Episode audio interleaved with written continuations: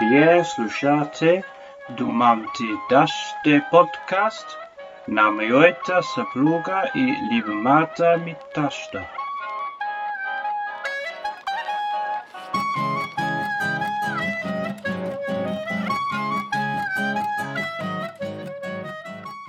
Здравейте на всички и благодаря ви, че слушате отново Думам ти дъще. След няколко бебешки епизода е време за един много по-различен епизод, в който дори веднъж няма да споменем бебета. Така че за всички, които са уморени от тази тема, това е епизода за вас. Супер интересен събеседник имаме днес. Нямам търпение да си говорим по много-много теми, които не сме засягали до сега в подкаста. Добре дошла, Ани. Благодаря ти, че ни отделяш време в тази а, красива неделна утрин да си поговориш с нас. Аз благодаря за поканата. Отдавна, отдавна подготвяме този разговор, но просто имаше обективни причини да се състои по-късно. И така, днешната ни гостенка е наистина много колоритна личност, както сами ще разберете от разговора. Аз я познавам от много години. Първо тя беше моя ученичка, след това известно време работихме заедно, беше ми колежка. После нашия малък град и отесня и тя пое по широкия свят. Ани има няколко професии, различни местоработи, а интересите й са наистина хлябти. Но за всичко това ще я питаме днес. И аз започвам с това Ани да разкаже за всички видове образования, които има по различни специалности и за това как с лекота сменя различни професии. Това не е всеки го тя. Аз съм педагог по образование. Завърших Софийския университет, след това това завърших още една литература философия и да, бяхме колеги в гимназията, близо 6 години, много хубаво време за живота ми. Образованието е нещо, което за мен винаги е било а, интересно, не от гледна точка на събиране и колекциониране на сертификати и дипломи, а от гледна точка на това, че колкото повече човек учи, поне аз съм така, установявам, че има още много повече неща да науча. И аз вярвам в живота като процес, който има нужда от постоянно актуализиране и затова постоянно работя върху себе си в гледна точка на поредния курс. Разбира се, четенето на книги, на който поръчвам на всички. Много образование не бих казала, просто тия двете са основни класически. След имаше още допълнителни е, да, толкова много курсове са Просто аз дори не ги помня, но основните ми интереси са в областта на самопомощта, коучинг, управление на конфликти, управление на хора като цяло, лидерство. Много са. Просто се опитвам, като реша да започна да правя нещо, да имам някаква теоретична подготовка преди това и за това обикновено се записвам на курс. Това е най-бързия начин да научи. Тото винаги човек може да научи от е, собствен опит много неща, обаче там отнема много време и много енергия и грешка. Да, по по-трудния начин става. Еми, той трудният начин е начин. да. А последната ти работа каква е? Ти можеш да споменеш и за различните професии, през които си преминала до сега. Да, а, аз много се надявам това да е последното, което работи и после само да се наслаждавам, но съжаление.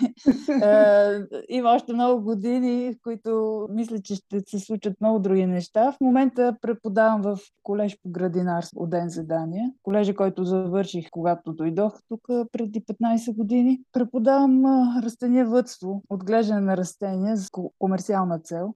Последно време е много актуално отглеждането на медицински канабиси. Фокуса преподавам на датски студенти, преподавам и на международни от цяла Европа. Интересно. Да. Какво те накара всъщност да заминеш задания? А, това е въпрос често ми го задават хората. Аз си го задавам често също на себе си, защото а, не мога да кажа едно конкретно нещо, че е било причина. Просто, вие знаете, след гимназията опитах малко а, да изиграя някаква роля на политическата сцена. Оказа се това е най-удачното за мен като човек, защото просто се почувствах за много кратко време много изморена и, и видях, че това не е нещо, което може би е по моите сили и потърсих други варианти. И не бяха много възможностите в Берковица по това време, а той като цяло в страната и понеже така се случи, че 2007 година България беше прията за член в Европейски съюз и стана много лесно да се пътува. И Просто първата възможност, която ми се отвори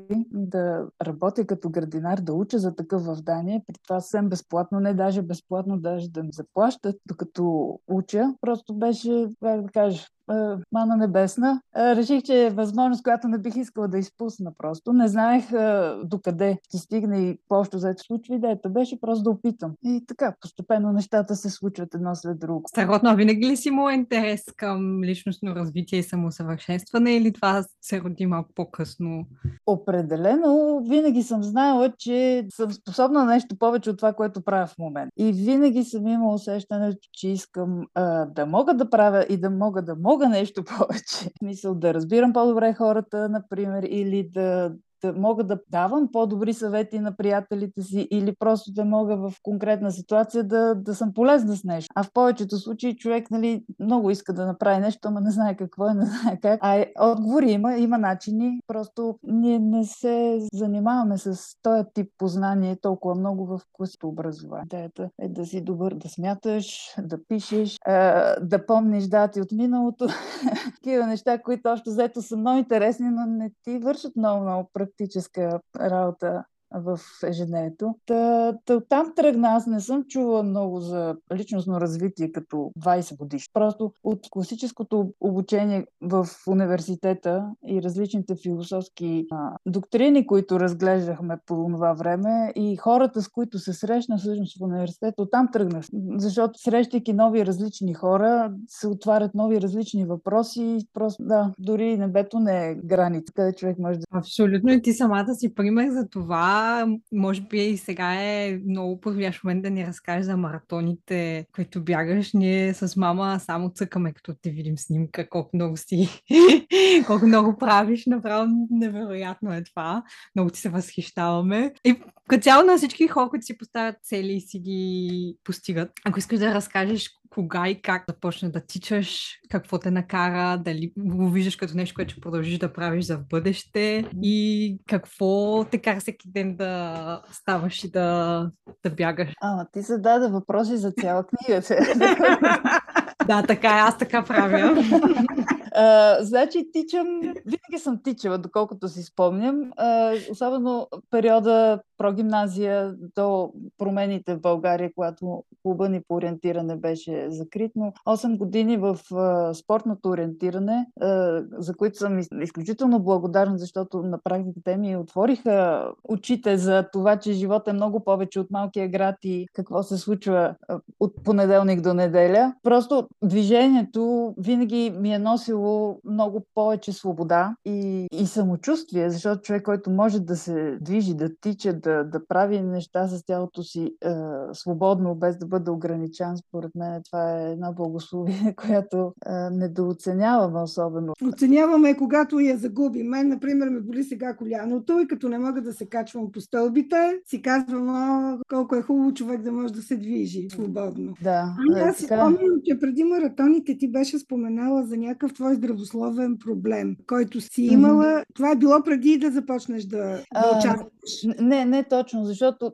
Значи аз започнах да се обездвижвам след като се върнах да работя в Берковица, нали, гимназията, работата е натоварена, после общината, много неща и, и човек просто, постоянно сме, съм, бях в движение, но не правих нищо специфично от гледна точка на физическото ми здраве. Да. И после в Дания, като дойдох отново, ходене на работа, ходене на училище, много неща трябваше да се случват за кратко време и и просто имаше значи, един период, може би 15 години, в които аз не съм, че, не съм спортувала, да го кажа направо. Не спортувах по никакъв начин, освен нали, придвижване с колело напред-назад. И, и в един момент просто реших, че трябва това да почна да го правя отново. В този момент, в който имах възможността, разбира се, изтичах маратона в Париж 2015 година. 2016 изтичах пак Париж и, и Лисабон. И, и 2017 в началото получих а, война а, дископатия в а, долната част на гърба. Това беше по-скоро свързано с работата звука, защото като градинар човек върши много неща, едно от които е да забърква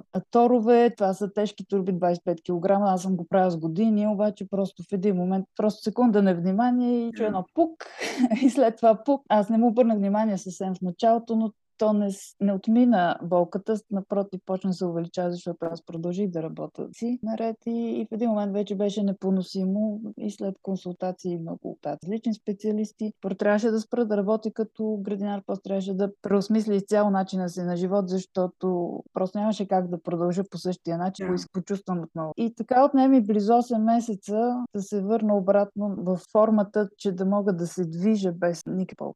Имах възможността да избера операция, имах възможността да избера и рехабилитация, което ми беше обяснено, че и двата случаи, каквото и да избера, аз ще постигна подобрение, но в крайна сметка трябва да преценя след това как правя, как живея, за да не се повтаря да, ситуацията.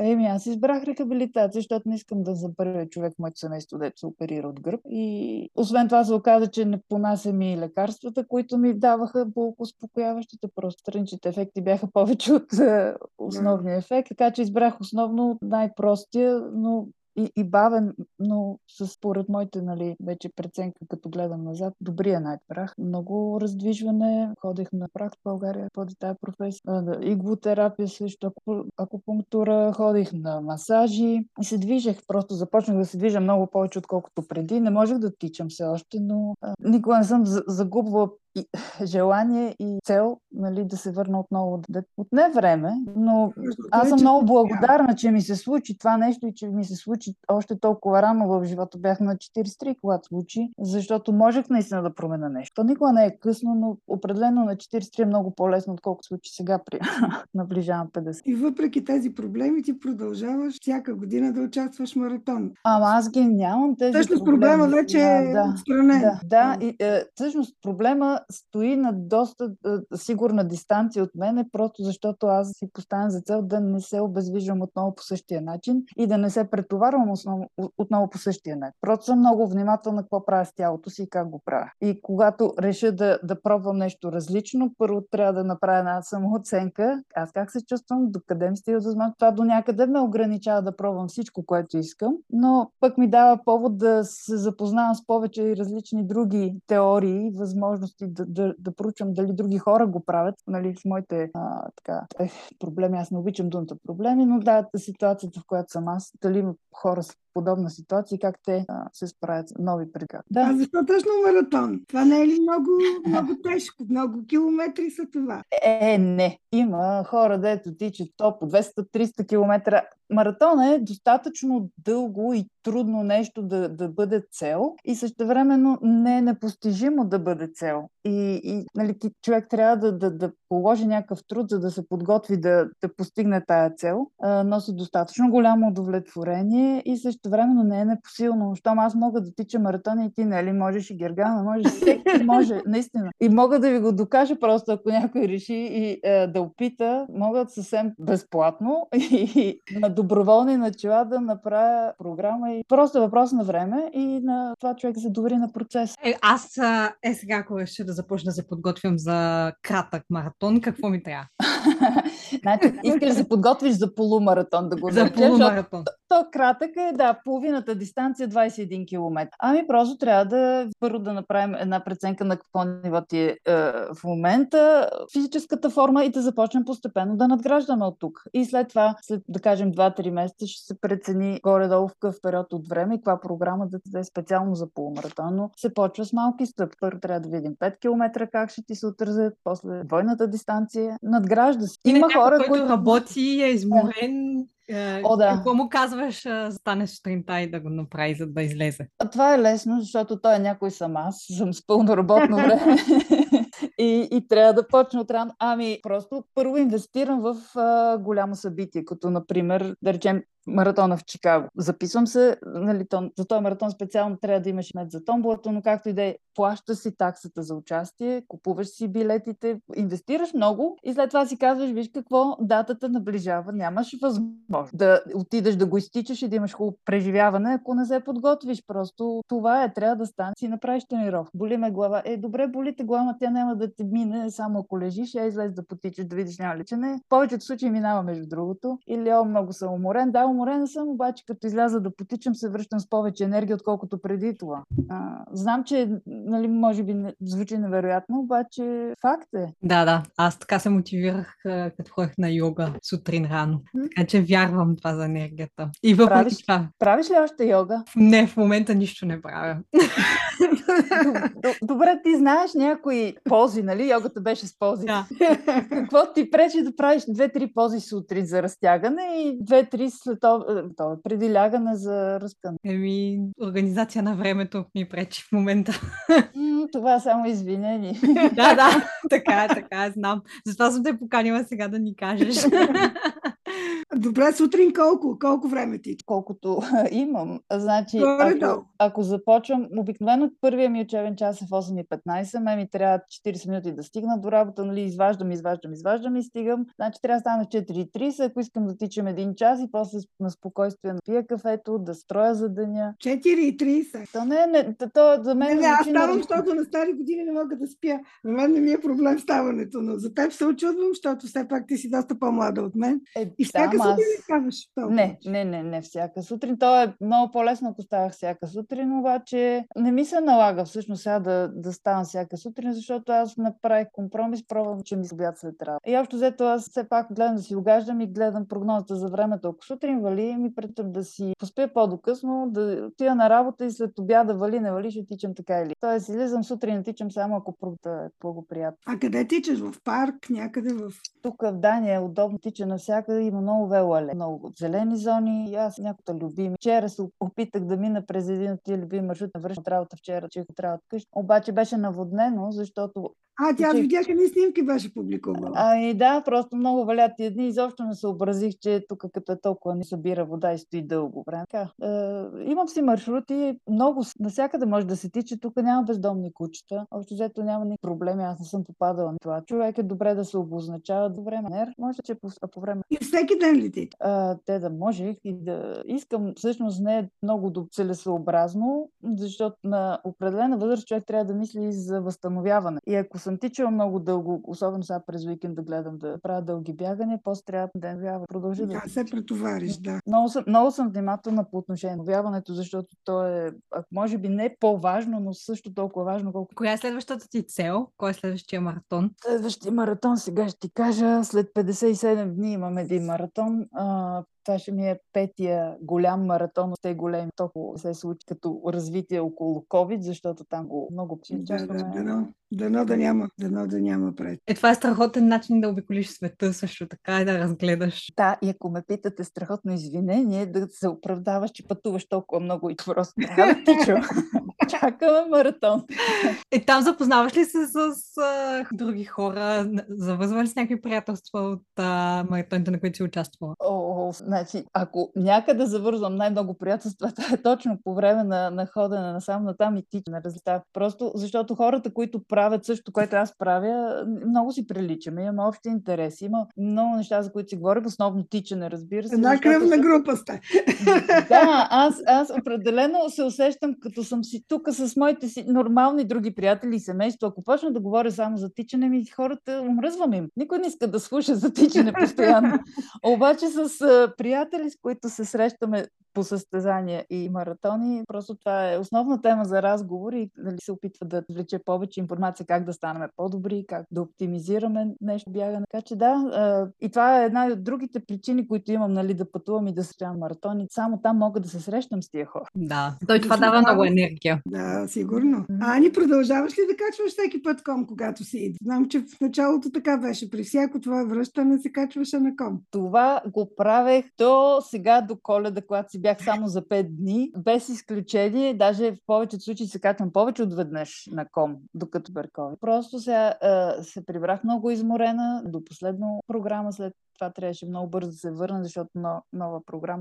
И, и аз ползвах петте дни просто да не правя нищо. Ходих до стадион, се качих на ком, още повече, защото знам, че между коледа нова край хижите много хора и... Да, да, да, била на това, сигурно. Да, да. И, и от тази гледна точка. Наистина не ми остана време, което нали, да е извън празна програма. А в тази равна Дания не ти ли липсва плани? Това е, е сигурно нещо, което постоянно ми липсва. Е, не само заради релефа и нали, пейзажа, просто водата тук е неописуемо различен вкус вкуса на водата, която пие, примера. Просто а, ние пием вода в Беркови. Просто трябва да всеки, който в момента може да си сипе една чаша вода от чешмата в Берковица, да затвори очи, да се наслади и да си каже, брейк, това е голям благословие.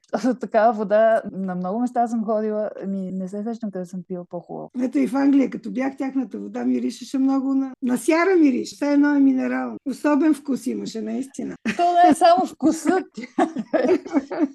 Но да, водата, водата много ми Балкан. Ние, какъв е живота в Дания? Нали говорят, че скандинавците стигнали така, модела за щастие, че те са едни от най-щастливите народи. Как живеят?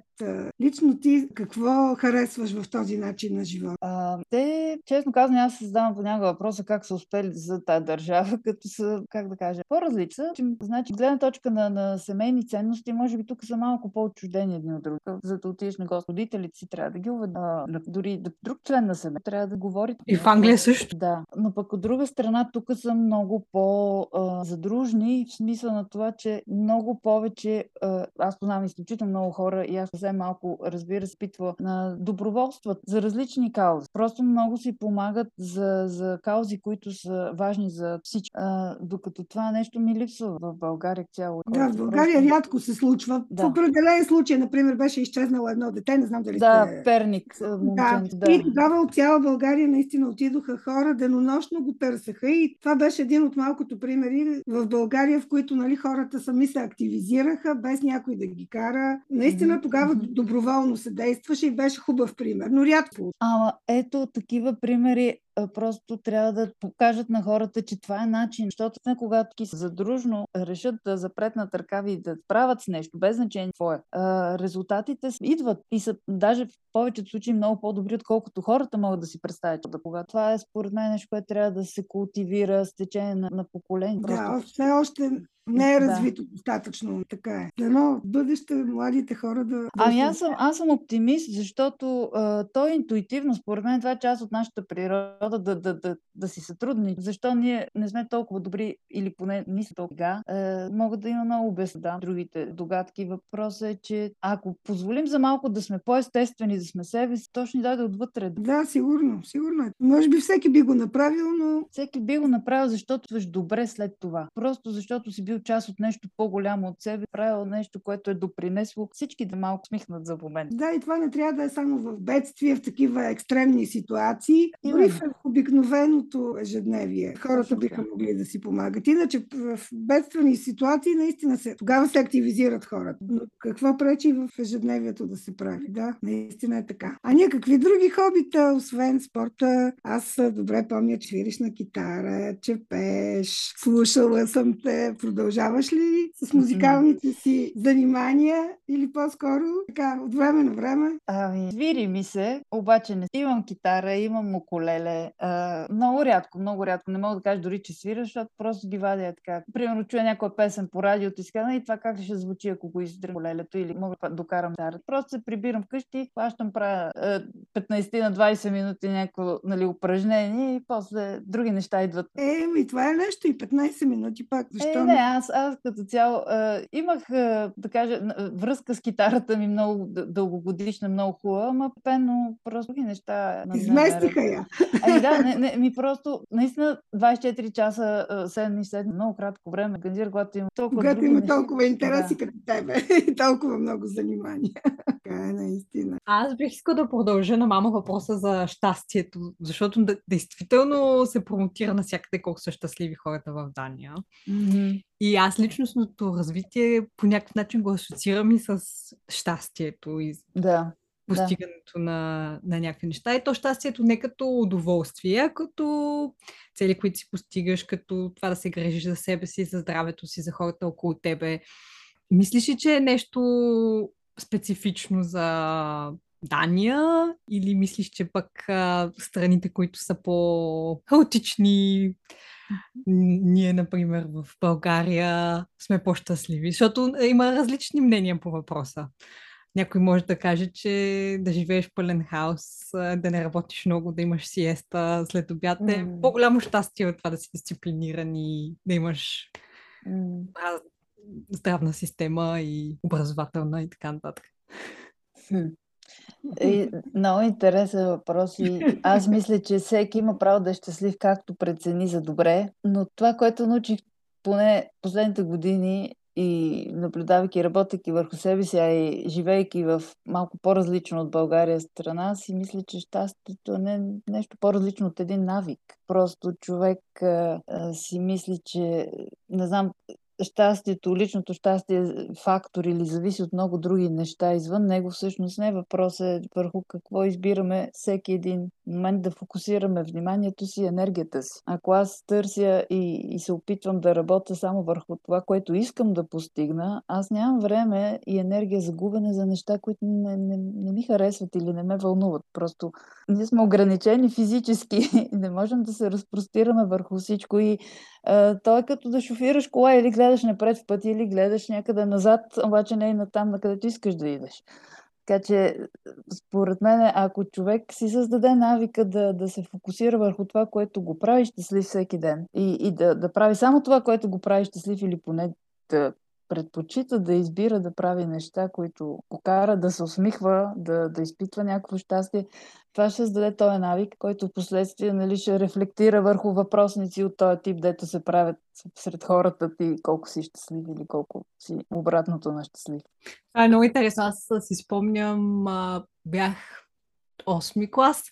Имахме една прекрасна усмихната американка доброволка от Корпуса намира в гимназията която една година прекара Берковица а, и след това каза, че не е щастлива и че иска да се премести в а, друго училище.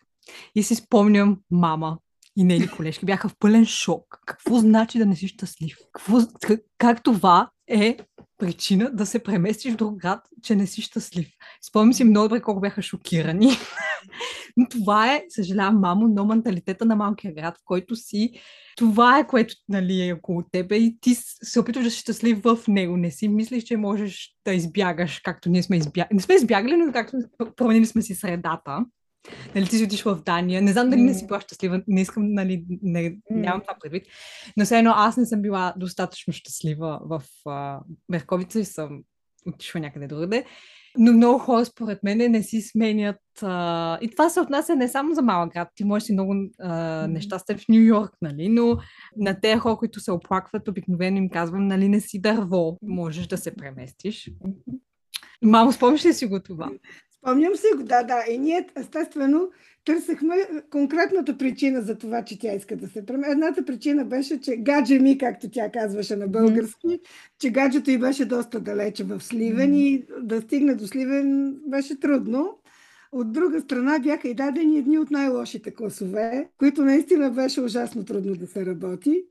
И така, ние от тази гледна точка смятахме, че тя не е щастлива, но може би е имала и други, и други причини да не се чувства добре в Берковица, макар че тя си беше създала Имаше приятели в Заряница, където живееше. Ето нашето семейство я приемаше като, като дъщеря. Тя към нас беше привързана. Но въпреки това, да, тя реши да си смени местоживеенето втората година като доброволец. Да, различни са хората, така различно възприемат нещата около себе си. И има нещо, нещо друго, което, което на мене ми липсва, поне си мисля, че би било добре като дете да, да съм имал възможност да чуя друга перспектива. Е, просто да, хубаво е човек да, да се съобразява с всички около себе си, разбира се, трябва да го правим. Хубаво е човек да се грижи за всички около себе си, но много по-важно е всъщност да започне това внимание и грижа за себе си. Аз не съм поне не си спомням някой да ме учил как да се грижа за себе си добре. Всеки ти казва, нали, да, бъди внимателен или мисли какво правиш или нещо от този тип, но никой не ти казва, наистина, прояви тая съпричастност към себе си, кое е най-правилното да направиш във всяка една ситуация, което показва, че ти обичаш себе си, искаш да си добре, защото ние не знаем, наистина, аз поне, на мен ми отнема много време да си променя старите навици, и да съм малко по-съзнателна с това, какво правя за себе си. И точно до навиците е всичко, защото когато имаш навик просто да казваш, искам да съм щастлив, ти реално не си щастлив, докато повтаряш, че искаш и си мислиш, че щастието е нещо, дето е малко далече от тебе в момента. А когато знаеш в момента, ми аз не се чувствам щастлив, значи ти правиш директно някаква стъпка, предприемаш действие, да, да си щастлив отново колкото се може по-бързо, защото ти не искаш да влизаш в това състояние, да се чувстваш пълноценен, удовлетворен от работата си, доволен от резултатите, които постигаш. Това според мен е жест. То не е, е едно събитие или едно чувство. Това е една много комплексна картина от много неща. Да, права си, Ани. Аз с Гергана споделям така най-вече разочарованията си от съвременните поколения, в частност някои от нашите ученици, които казват колко им е тъпо, колко всичко е безинтересно, нищо не им се прави. Единствената им е цел петък вечер, къде ще се напият, което е много нищожна цел сама по себе си, но след това в понеделник се разказва кой колко се е напил и какво е правил след това. Ако тези хора бяха ангажирани, ако спортуваха, ако с някакво изкуство се занимаваха, ако четяха, те не четат изобщо, не искат да четат, не смятат, че трябва да четат, едва ли щяха да бъдат толкова апатични. Значи расте едно изключително апатично поколение. Което е, айде да не генерализираме. Ами, това, което аз виждам. Сигурно не навсякъде е така, но това, което аз виждам, не познаваш всички тинейджери в България. Не, не ги познавам, да. да. Правилно, и, правилно, и, не ги познавам. И, и наистина мисля си, че ако вместо да изучава толкова дълбоко, да кажем, биология и физика, което е страхотно да знаеш много за биологията и физиката, но се учи най-основното за човека, за тялото и как нещо като алкохола, например, влияе на мозъкът ти и, и всъщност ти ограничава възможностите, между другото, между всичко друго, и да бъдеш щастлив, а, защото мисля, че всеки млад човек е достатъчно умен да, да избере себе си, ако знае всъщност, че има избор. Но затова трябва да се работи и да се говори повече, нали, не, не просто да слагате ни картинки върху кутиите за цигари а, или нали, да се маха с пръст и да им се казва това, дето го правиш не е добре. Просто да разберат защо консумацията на алкохол е, е нещо, което може и за кратко време да им причини някаква, не знам, еуфория, но че еуфорията от това да имаш пълноценен, щастлив, свободен живот и да имаш не просто свобода, да имаш свобода да избираш как да живееш, ти се ограничава от консумацията на алкохол. Ако в някаква такава посока тръгнат нещата в училище, нали, да се работи.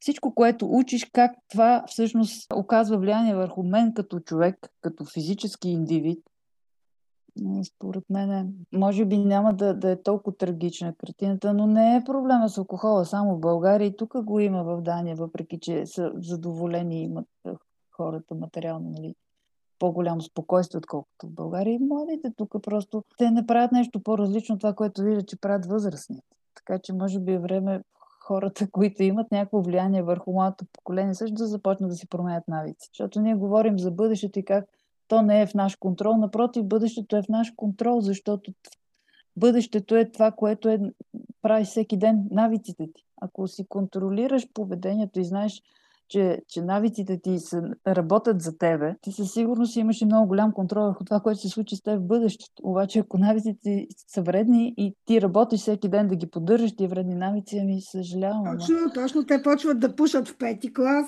В 8 клас вече всяко междучасие. Те вече са зависими, те всяко междучасие пушат, защото нямат, не могат да издържат. Не, не, страшно е, не, наистина е страшно. Но лошото е, че в семейството се случва същото, така че родителите дават същия пример и децата какво да видят. То да. там тръгват нещата, за съжаление. Така е. Ами не само и родителите. Аз се ужасих сега, като си бях за тия пет дни. То навсякъде се рекламира а, залагания, кредити, да, а, о, пък това е алкохол. Нещо. Искам да кажа, че трябва да има някаква държавна политика, която да, да, да промовира, да, да прави популярно а, нали, здравето, а не обратното на здравето. Точно. В България се, се рекламира точно това, което вреди на здравето, за съжаление. И това, което те води до зависимости. Големите ученици масово залагат в интернет. Масово. Ами аз наистина не знам какво друго мога да направя, освен да бъда някакъв малък пример, поне за хората, нали, които са около мен. И затова се опитвам да покажа, че има альтернатива на всичкото това нещо и не коста много средства и да, коста малко усилия. Трябва човек да полага, да, да излиза леко от зоната си на комфорт всеки ден, нали, за да, да защото ай да, да, да, да вляза за малко в ролята си на градинар. едно растение не живее в лимбо или в вакуум. То или расте и се развива, или умира. Бавно или бързо, няма значение, но това са двете посоки. Или се развиваш, работиш върху себе си и, и, и правиш нещо, за да, за да си добре и да цъфтиш, или ако не правиш нищо, се случва обратното. Да, може за известно време да изглеждаш все още цъфтящ и, и нали, добре, но това не е нещо, което ще стане трайно, защото ти не работиш, за да го поддържаш. Да, много, много... пример. Много Страхотен пример. Да. Наистина е така. На мен ми се щеше да разкажеш малко повече за коучинга, защото ние имаме много слушатели, които са на възраст, на която а, това не е било популярно по тяхно време, мамо. А, и аз съм имала коуч, например, и на мен може би ще ми е познато нещо от това, което ще кажеш, но ако ам, си представим, че някой нищо никога не е чувал, как би му го описала? Еми, ако някой въобще не е чувал за коучинг, трудно би го описал в две думи, но коуч буквално преведено значи треньор, нищо повече. И ако си представиш един треньор по гимнастика, какво прави? Ми той създава някаква програма в, в сътрудничество с дадения спортист, на база на това къде е човека сега и къде иска да отиде. Постигат съвместно единодушие, че това са резултатите, които иска човека да постигне и вече самия спортист трябва да почне да работи здраво, за да постигне тая цел. Колче е там само да го държи отговорен, да следва програмата, съответно да коригира програмата, защото нищо не, не се тълбае в камък. Просто ние трябва да сме способни във всеки един момент да отразяваме действителността и, и да реагираме според това какво самата действителност очаква от нас. Но лайф коуч, аз не съм много сигурна дали точно това искам да твърда, че съм. Аз по-скоро искам да съм известна в смисъл. Моята работа е свързана с здравето на мозък. Аз съм брейн коуч на български човек, който знае как да се грижим за мозъка си, защото според мен мозъка е, поне в моя случай, моя капитал. Всичко, което имам, което съм, е тук в а, главата ми и, и знам, че хората могат да постигнат всичко, което искат. Наистина няма граница какво може човек да постигне. Въпросът е да си постави ясни цели и да ги следва. И ако има нужда от а, човек до себе си да го държи отговорен, че следва тая посока, това е коуч. Но коуча не може да, ти, да те направи щастлив. Коуча не може да те направи здрав. Коуча няма как да те заведе там, където искаш да отидеш. Трябва сам да положиш усилието. Но просто ти имаш до себе си човек, който е изцяло в твоя услуга, работи в твой интерес и, и ще ти каже неща, които някой път ти най-добрият ти приятел няма да ти каже, просто за да ти спести някои истини. Коучен не се притеснява от това дали ще го харесаш, дали ще одобриш това, което ти казва, той е там за да ти каже той е като огледало, което ти говори. Страхотно. Има ли някакви неща, които ти си пробвал, които със сигурност са, според теб работят за голям кръг от хора? И защо го задам този въпрос? Защото си мисля, че не всеки ще има желанието или времето да инвестира в а, това да си намери коуч и да следва цяла програма, но има ли някакви малки неща, които може да направи? И тук на мен ми е абсолютно ясно, че няма quick fix, както се казва mm-hmm. на английски. Няма никакъв кратък път да, да постигнеш каквото и да е, но, например, има една книга Анатомични навици mm-hmm. и там има примери какви малки неща можеш да направиш. Примерно, ако не искаш да пиеш, всеки път, когато си сипеш да mm-hmm. пиеш, че трябва да пратиш на приятеля ти 5 паунда, примерно. Mm-hmm. А, и това е наказанието ти, че си го направил. И при някои хора това работи. А, имате договор помежду си, че ще правиш това. Имаш ли някакви примери за подобни неща, които някой може да имплементира в живота си? Е, тъй, има, но наистина човек трябва да работи с кожа, за да постигне резултати. То нищо не става от един път да направиш нещо, да пробваш нещо. Трябва да, да се работи, особено защото в повечето случаи ние не, не, не се борим с нещо извън себе си, ние се борим с старите си навици. Нали, хората обикновено искат нещо, ама това нещо, а, без значение дали е, да кажем, здраво, слабо тяло, в смисъл не слабо, защото слабо звучи в моите уши само като тяло, което не може да се справя с никакви предизвикателства, но здравословно тегло, да, пример някой иска да постигне, здравословното тегло е, е част от човек, който е различен от човека, който си ти днес с нездравословно тегло.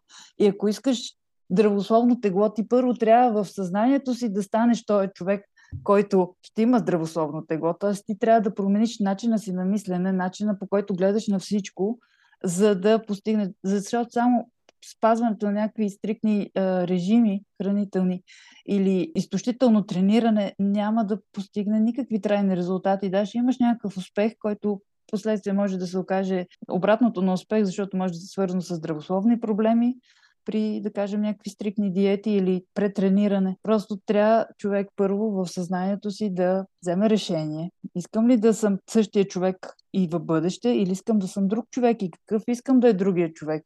И вече оттам нататък да почне да променя. Значи аз не вярвам в големите резки промени. Хората обикновено а, надценяват какво може да се случи за кратко време и подценяват какво може да се случи за продължителен период от време. Просто вярвай в процеса, прави малки стъпки всеки ден и след една година ти ще си в много по-добра кондиция с много по-здравословно телесно тегло, ако говорим пак с този пример, но също въжи и за взаимоотношенията между хората, за всяко едно нещо в живота, което човек има за цел.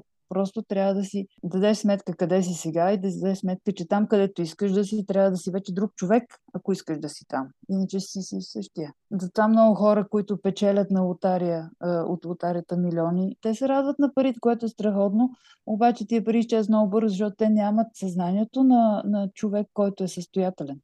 Те имат съзнанието на човек, който има пари за кратко време и в последствие, значи, т.е това е статистика, аз не помня сега точно числата, но почти всички, които са лото милионери, не много а, дълго след а, големия си късмет се връщат в същото състояние. Просто похарчат пари, защото нямат навика да мислят като милионери. А това е това отнема време да се създаде. Беше въпрос. Не, не. Въпросът беше дали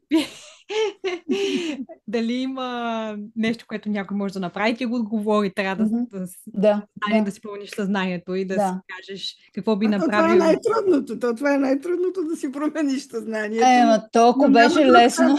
Ако да, беше да, лесно, да. щяхме да имаме хиляди Елон Мъск, милиони Бил Гейтсове. Нали? То, е, то не е толкова непосилно, но никой не е казал, че е лесно. Ани моите ученици казват, всички богати хора не са завършили университет. Mm-hmm. С Гергана се смеехме. Значи, той не е завършил Харвард, ама е поступил там. Учил една-две години и не го е завършил. А вие си мислите така, ама няма нужда от образование. Всички, които са най... Възможно е да има хора, които и без образование да са постигнали. Сигурно има някаква друга причина. Но така на, на широко, най-широкото мнение, а, за да си богат не е необходимо да, а, да инвестираш да. образование. Значи аз съм... Не, така мислят повечето хора. Ма не, аз, аз съм съгласна с тях. Аз също съм съгласна. Аз не съм се... Ти като каза, че сме се смели, не сме се смели. Ти се смееш, аз казах, че са прави. не, не, не. Е, е, всеки, дали мисли, че, че е вярно или невярно, е прав, защото това, което вярват, е това, което е тяхната реалност. Аз не искам да отричам е, образованието или да го въздигам на пиедестал. Особено в 21 век, който сме в момента, формалната система на образование, според мен, е доста страда. Тя, тя просто не може да, да навакса с темповете на развитие на, на обществото. И затова се появяват толкова много альтернативи, особено е, онлайн обучение. Значи хората, виждам постоянно нали, такива саркастични, иронични, всякакви комични картинки във Фейсбук, колко нали, онлайн обучението, виждаш ли никакви резултати не водим. Аз мога да дам много примери за точно обратното. Първо, защото ти си много по-гъвкав във времето, може да се обучаваш когато на теб ти е удобно, така че можеш да ходиш и е, в смисъл да взимаш нова форма на нова квалификация в време удобно за теб. А, също времено сам плащаш за него, за това обучение. Няма как да не цениш времето си и това, което можеш да научиш срещу парите, които си дал. И аз определено, ако в момента трябва да избера дали да постъпя в университет или да започна някакъв мой бизнес, учейки паралелно каквото мога да науча в крачка, бих избрала второто. Защото университета е страхотно място за създаване на връзки, за обмяна на идеи, за формиране на навици. Ако наистина човек ходи в университета за, за да учи, а не просто заради някаква диплома, за да, нали, е, някакъв социален статус. Та, университета е страхотно място, но там се губи страшно много време, което според мен може да бъде инвестирано в много други неща. Защото то всъщност време има, времето винаги е съществувало и ще го има и, и, и след мене, и преди мене го има. Въпросът е, че живота ми е крат. И аз искам да науча колкото се може повече, за колкото се може по-компренсирано време, за да мога да го използвам наученото. Аз не искам просто да уча заради сертификатите. Да, да, не знам дали виждате зад гърба ми на висините една диплома. Те хората, които си закачат дипломи на стените, са те, които искат да се доказват пред някой друг. не, да не е за тях. Та, та младите хора, а, добре, нямам нищо против, не дейте да ходите в университет, но започнете да действате, правете нещо, което да, да, да не просто да основете и да започнете, нали, но да влагате енергията си да градите нещо, защото времето ви изтича. И когато в един момент се сетиш, че може би си могъл да научиш нещо, за да ти помогне, за да започнеш да се развиваш, може би вече си загубил 10, 20, 30 години. Не знам. Защо да се губи това ценно време? Защото, е. да, парите са важни, безспорно, но ако са ти самоцел, ти не знам какво може, как може да си щастлив, ако само парите са ти самоцел. Не знам. За мен са важни като средство нали, той човек трябва да има някакви ценностна система. Моя ценностна система винаги е била една и съща, просто коя е върховната ценност се променя в зависимост от обстоятелството, но семейство, свобода, здраве, това са неща, които винаги са били важни. И свободата ми е, е много по-голяма, когато имам средства да правя това, което Естествено, естествено. Затова. Е. Нали... Никой не отрича, че са важни парите и тяхното количество също така, но но все пак не бива това да е основна цел. И аз, и аз съм на този принцип, че, че не бива Но и за това, да... нали, по повод по-ранният ти въпрос за смяната на професии, работи, значи аз в момента, в който преценя, че повече губя на едно работно място, сколкото печели, не в смисъл на, на пари, да. а в смисъл на опит и на, на възможности за развитие, ами аз почвам да търся альтернатива и напускам просто, защото една заплата не може да ме задържи. Ако аз стоя заради едната заплата, аз се чувствам роб чувствам се затворник. А, а това е точно нали, противовес на моята ценност дето споменах преди малко, да, да, свободата. Да, и това ще ме кара да се чувствам нещастна, това ще ме отдалечи въобще, ще забави всичко, кое, към което съм тръгнала. И, и затова просто не, не трябва човек да стои на едно място, ако не се чувства удовлетворен. Заради едните пари, например. Защото пари навсякъде може да се изкарват и не е никакъв проблем ако човек. Да, въпросът има... е, че не всеки би рискувал да, да излезе от тази зона на комфорт. Повечето хора така се задоволяват с някакво ниво и до там. И аз ги разбирам. Там остават. Аз ги разбирам, има риск. Особено ако човек има и семейство да храни, нали, и, и дългове да изплаща. Винаги има риск. Обаче, кое е по-важно? Живота ти и това ти да постигнеш нещо в твоя живот за себе си, да се почувстваш наистина удовлетворен от това, че си живял, или просто да, не знам, други неща. Дори не мога да се сета сега за какъв пример да дам за друго нещо, което да е по-ценно за мен от това. Но, но отново, въпрос на ценност. А мислиш, че човек трябва да има конкретна цел винаги към която да се стреми или може самосъвършенстването да е самата цел? Разбираш ли какво да питам? А, аз го разбрах въпроса отлично. В...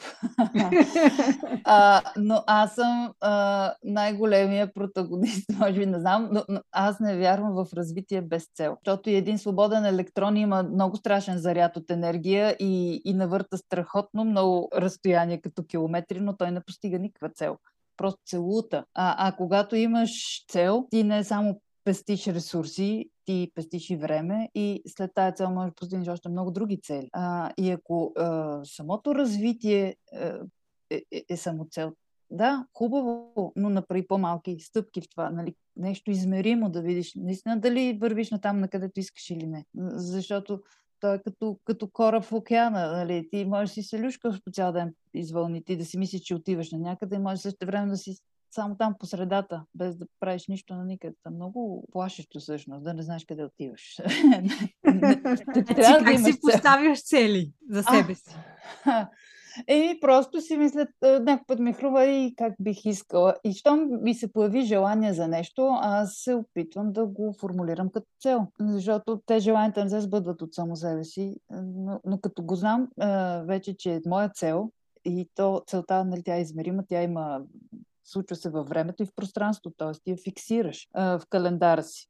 Моя календар вече за тая година е почти пълен. Да. Мен ми трябва календар. Аз не знам защо хората не принтират календари за две години напред, само за следващата година. А, има някой. Има ли? Да, да. Трябва да си намеря такъв, защото Има, има. някои неща отнема време да ги постигнеш и за трябва да си ги поставиш в малко по-далечното бъдеще, но аз имам един хоризонт от 3, някакъв случай да 5 години, а, които аз знам, къде, аз знам къде искам да съм след 3 години, със сигурност. И знам точно какво горе-долу трябва да се е случило след 3 години, за да съм удовлетворена. И това ме мотивира.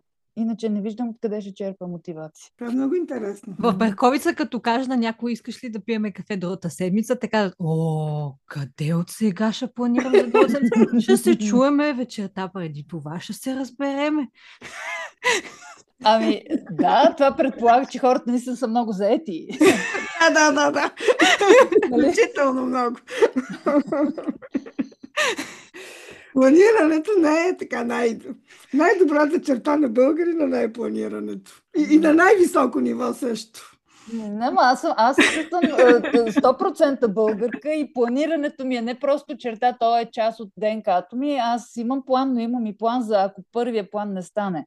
Особено като пътувам, винаги правя альтернативни планове за транспортиране, за нощувка. Аз винаги имам някакъв бекап, който да ми е готовност, ако нещо от това, което съм планирала, не се случи. И винаги, разбира се, ако и, и втория план не проработи, просто казвам, окей, добре, какво мога да направя в момента. Ама това, нали, се надявам да ми се случва рядко, защото тогава изисква повече ресурси. Когато планираш, ти пестиш ресурси, не само време, пестиш средства като си купиш билет за самолет за след 6 месеца, цената след 3 месеца е двойно по-голяма. Същото и с хотелите. Ако не си бях запазила хотел в Япония през август миналата година, сега когато а, хората започнаха да комуникират а, за пътуване, нали, да се организират, ми то беше изцяло изчерпан. Ако щете вярвате, аз видях а, в Booking.com всички хотели са резервирани напълно. Не можеш да си, дори да си намериш място, не просто каквото е място, нали, да платиш някаква страшна цена. Просто трябва човек малко предварително така да гледа на неща. И което може, защото не всичко е в наш контрол. Да, не всичко може да го планираш така дългосрочно, но което може, Което може да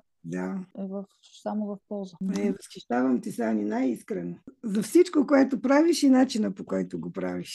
Еми не, то е по-скоро навик. Сега правя нещата, защото така съм се тренирала.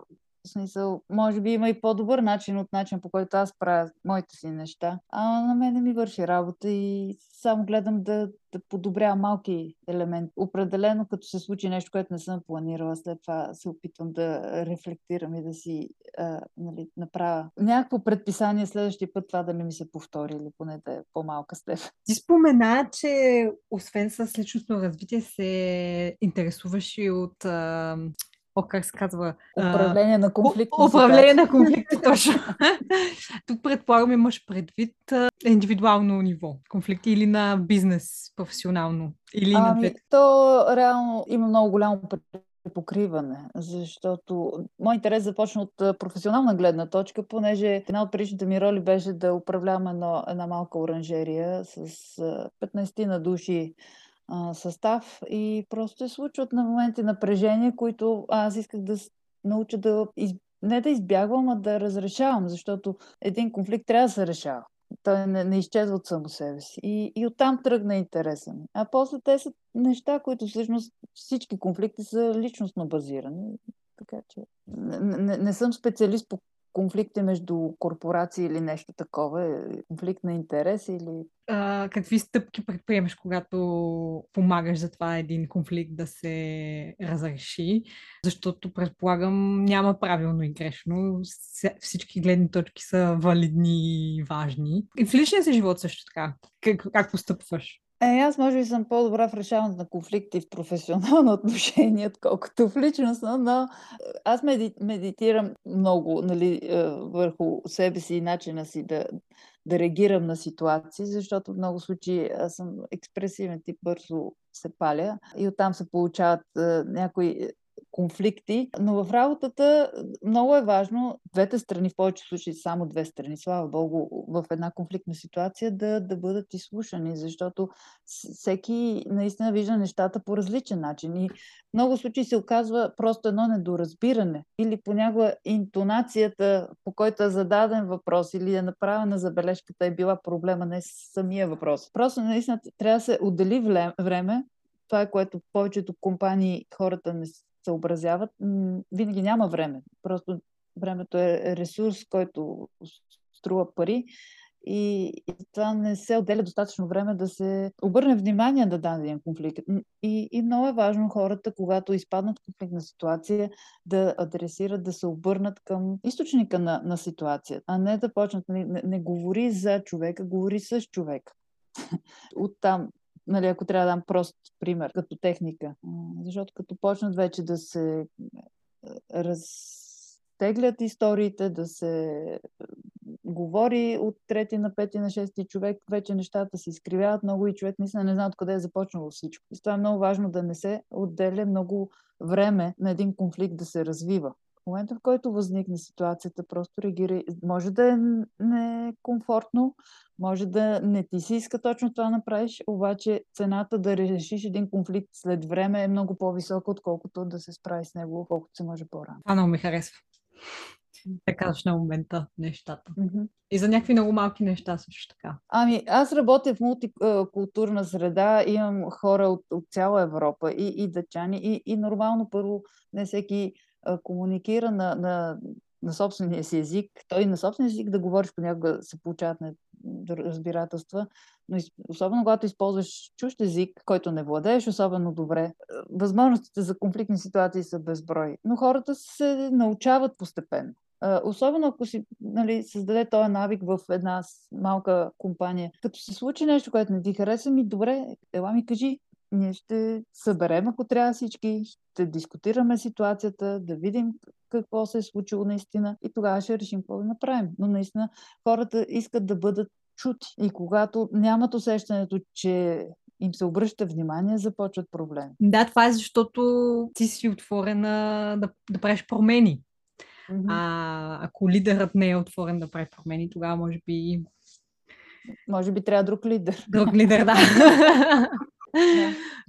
Мамо, ти изглежда се едно искаш да кажеш. А, не, ако темата за конфликтите сме я изчерпали, понеже а, името на нашия подкаст е свързан с, с семейството и с отношенията между жените в семейството най-вече, и понеже аз познавам и двете други жени в твоето семейство, mm-hmm. майка ти и сестра ти. Кажи ми каква, каква е връзката между вас и как я поддържате от разстояние? Имаме група в Messenger. И ние имаме семейен чат. Точно така. А, ами, аз не съм най-активният член на семейството по отношение на комуникация, просто защото толкова много неща, а, нали, това ми е извинението. Нямам навика и явно не съм и такъв тип, но слава богу, сестра ми е много по-семейно ориентирана и, а, и слава богу и нейната дъщеря. И като цяло ние всъщност сме само три жени в нашето семейство. Аз още живея с духа на бабите ми, на прабабите ми, се е, много интересни жени, много съм научила от всички тях. И, и като цяло съм, чувствам се щастлива и съм много благодарна за, за, на съдбата или не знам на кой, а, за това, че съм попаднала в това семейство защото със сигурност нямаше да съм той човек, който съм ако... Да, и майка ти също е много интересна личност. О, да. тя, аз никога няма да изстигна нивото, просто нали, тя е много по да, космополитна от мен това отношение. Но, но да, поне нали, в моите очи ние имаме много, много добра връзка. Поддържаме си въпреки дистанцията. Дистанцията не е проблем също. А и ти си идваш често в България, все пак да, ти си да. човек, който си поддържа и живата връзка, не само чрез чатове. Да, да. И с племенниците в Пловдив се виждате често, така че... Ами аз честно казано, ако не е семейството ми, а, нали, майка ми, баща ми, сестра ми, нейното семейство, нямаше да си в България толкова често. Просто защото има толкова други места, на които искам да отида. И, и планирам посещенията си в България, основно заради тях, просто държа поне два пъти в годината да се прибирам. Имам и приятели, все още, за, за мое щастие, останали, с които поддържам връзка, но наистина, ако, ако не, не бяха те, може би нямаше толкова често да пътувам по България. Просто защото наистина света е толкова интересен и толкова много неща могат да се видят и да се опитат. Но съм намерила баланс, мисля. Намерила си го и аз така мисля. Доколкото те познавам, намерила си го. И това е много хубаво. Но, но, но трябва работа всеки ден да се поддържа този баланс. Е, със сигурност. Защото те постоянно нещата ходят нагоре-надолу, нали? но като цяло, като се погледна в равносметката, мисля, че миналата година, да, точно баланс е най- така очертаващото се, защото не беше една от най-силните ми години в много неща, но като цяло успях да запаза рамката на живота ми такъв, като искам да е. Прекрасно. Аз нямам повече въпроси, Гергана, ако иска да направи обобщение на разговора. Аз имам много, ама вече ще влезем в а, етапа, в който ще трябва да почнеш да ми взимаш пари за коучинг. за това ще го ще оставя подкаста до тук. Страшно много ти благодаря. Беше много, много интересно. На мен ми беше много полезно също така. О, това е много хубаво да чуя. А доколко е интересно, те и слушателите ще реагират.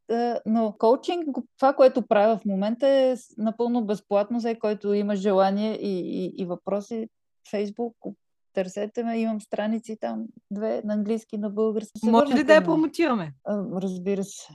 Има материали достатъчно в нея на този етап, но наистина и аз усещам, имам нужда да, да се върна, да пусна нещо там, поне веднъж месеца. Общо заето това е посоката, в която искам да се развивам, така че съвсем скоро, може би, по-скоро, отколкото даже си мисля, ще спра нали, с градинарството, защото аз растения винаги ще отглеждам и, и винаги ще помагам на хора, които имат желание да го правят, но като цяло мисля, че там свърших работата, за която си мислех, че мога да, да свърша и, и мога да продължа на вече в друга посока. Време е за нещо ново. А, абсолютно време за нещо ново, да.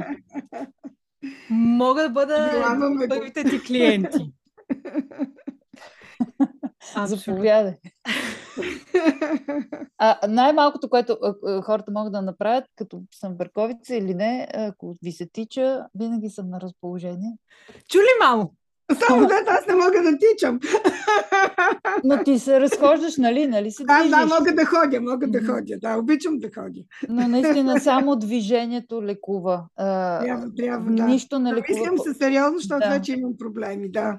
Така е. И, и аз чат-пат споделям разни публикации, които намирам из интернет за хора на възраст, в смисъл 80+, плюс, които даже имах наистина възрастни хора започнали да, да се грижат за себе си, да ходят на фитнес, да, да спортуват на, на пределна възраст, след като са се пенсионирали и даже отгоре 10 години и постигат резултат. И се чувстват добре и се чувстват свободни. И мисля, че никога не е късно. Да, по-трудно е с времето, но това не е, че е невъзможно. Така ти си много добър пример. И се надявам да остана такъв и, и работя по въпроса. да. Пожелавам ти винаги да си в такава отлична форма и да си все така мотивирана за всичко, което правиш. Еми, Благодарим ти. Аз благодаря, беше много интересен разговор. Определено, да, не съжалявам, че, че приех, макар че имах двумен, защото все пак кой ще се интересува това, което аз ще кажа. Все пак още, нали... Не мисля, съм... че, че има какво да се чуе. И наистина беше интересно. Не само за нас, надявам се и за хората, които ще го чуят. Е, най-вероятно, защото въпросите ви са били интересни. Защото то, нали, можем да си говорим за други неща, зависи от въпросите.